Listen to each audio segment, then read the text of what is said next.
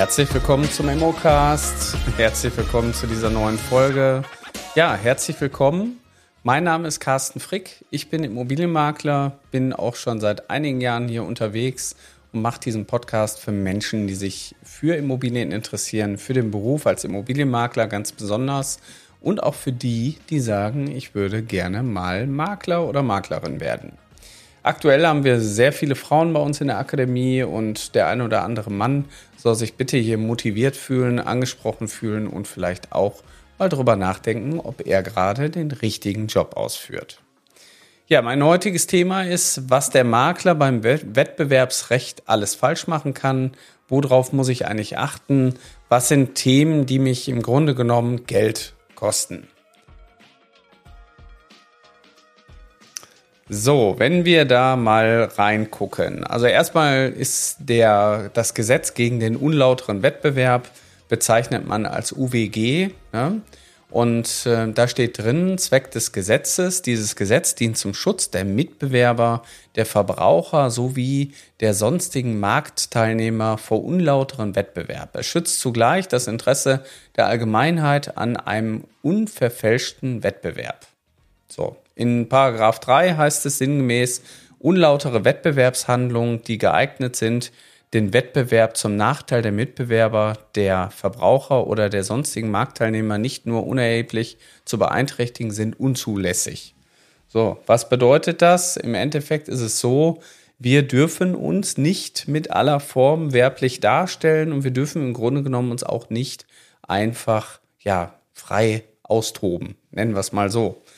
Wenn wir das tun, dann kann es passieren, wenn es jemand meldet, dass wir am Ende des Tages eine Abmahnung bekommen. Und eine Abmahnung möchte natürlich kein Makler und auch generell kein Unternehmer bekommen. Die kann im schlimmsten Fall sogar sehr, sehr teuer werden. So, und das ist auch schon in der Vergangenheit des Öfteren passiert. Also ich erinnere mich auch an eigene Fälle, wo man mal das ein oder andere Mal nette Kollegen hat, die meinen, einen dann irgendwo letztendlich melden zu müssen. Man kann sich auch nicht von Fehlern freisprechen. Also das äh, muss man vielleicht auch grundsätzlich erstmal sagen. Was äh, können so für typische Fehler passieren? Also auf der einen Seite, ich nehme jetzt mal ein ganz typisches, einfaches Beispiel, was einem Makler passieren kann.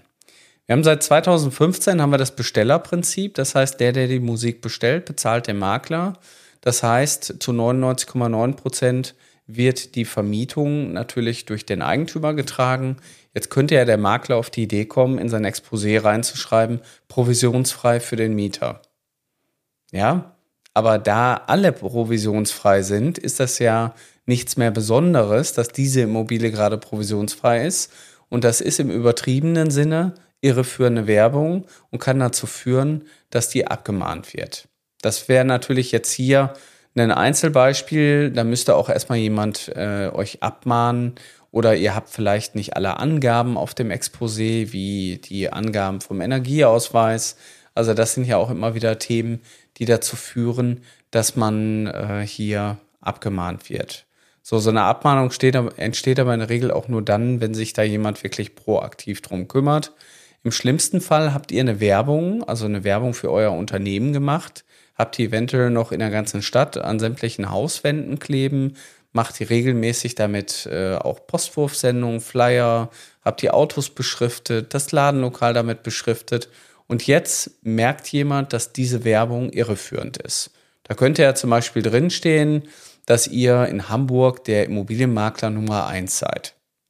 Ja, das ist jetzt vielleicht sehr äh, schon von oben herab. Aber es kann ja sein, dass ihr euch so betitelt und sagt, Immobilienmakler Nummer eins in Hamburg.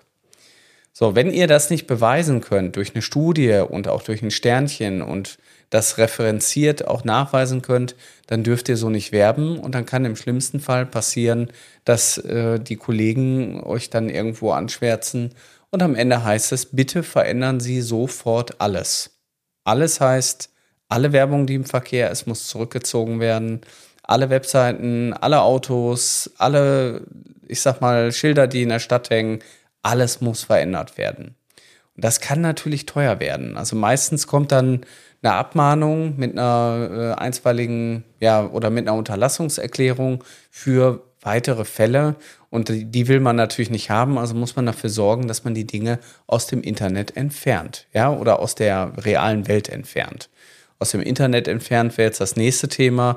Wenn ihr Sachen habt, die im Netz verbreitet sind, dann müsst ihr sogar sogenannte Löschungsanträge stellen, damit diese dann auch wiederum quasi aus dem Internet gelöscht werden, weil es gibt nämlich nicht nur Suchmaschinen wie Google, sondern auch andere Suchmaschinen und die muss man letztendlich speziell nochmal anträgern und muss diesen dieses dokumentieren, damit äh, bei euch eben klargestellt ist, ihr habt alles dafür getan, diese Werbung zu unterlassen.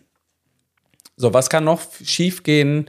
Äh, vergleichende Werbung. Wir sind besser als der Makler XY. Wir sind besser als ähm, der äh, als Mac Makler, sage ich jetzt einfach mal. Und das will ich auch, das möchte ich natürlich auch direkt revidieren. Das ist jetzt nur ein Beispiel, aber das habe ich tatsächlich äh, bei einem Kollegen erlebt. Der hat quasi in sein äh, Facebook-Profil reingeschrieben, besser als die Punkt, Punkt, Punkt Internetmakler.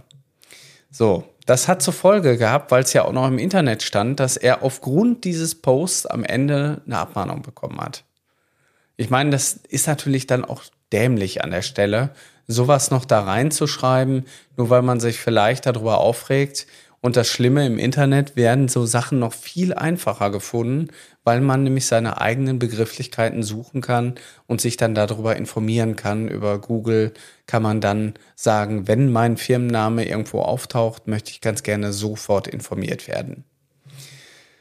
Ja, Abmahnungen können auch entstehen oder äh, wir haben äh, Wettbewerbsverbo äh, wettbewerbswidrig verhalten wir uns auch, wenn wir in unsere Angebote Circa-Preise schreiben.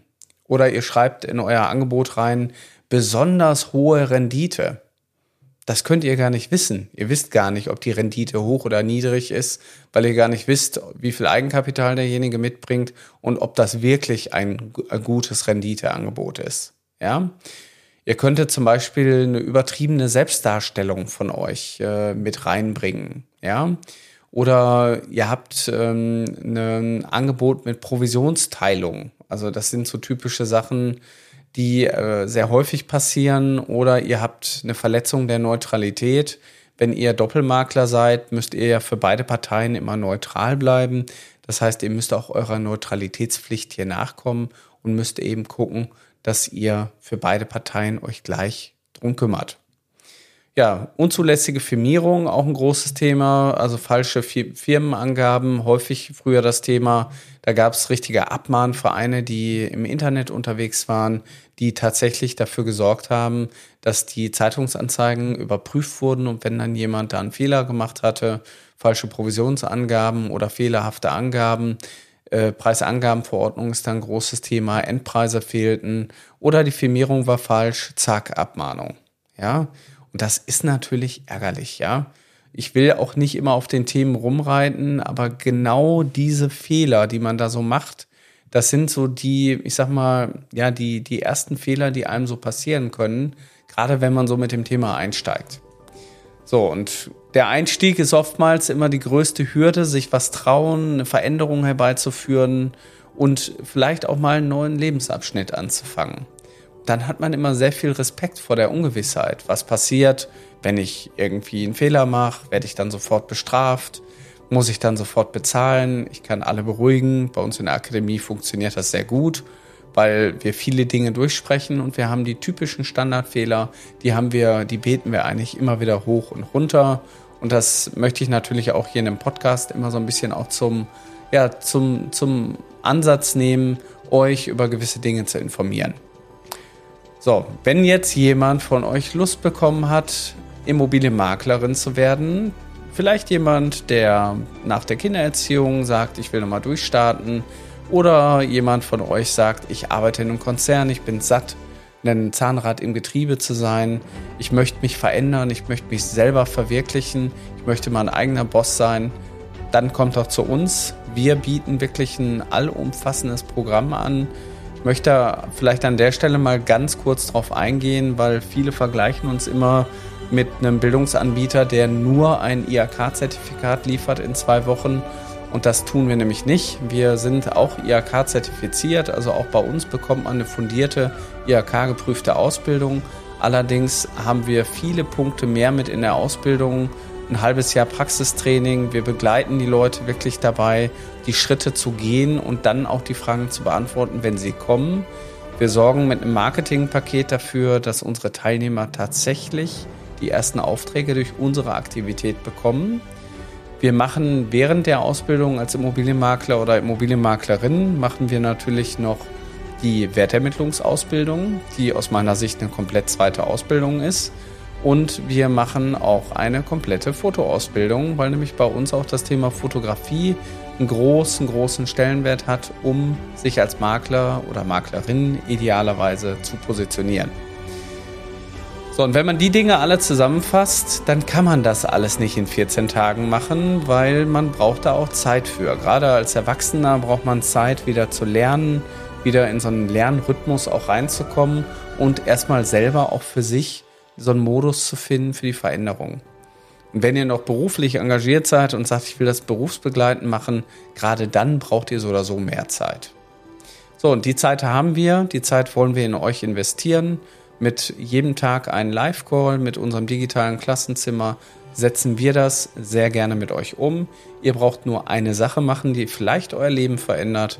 Meldet euch unter www.mein-makler.com und geht oben rechts auf die Karriereseite und meldet euch bei uns an. Bis bald.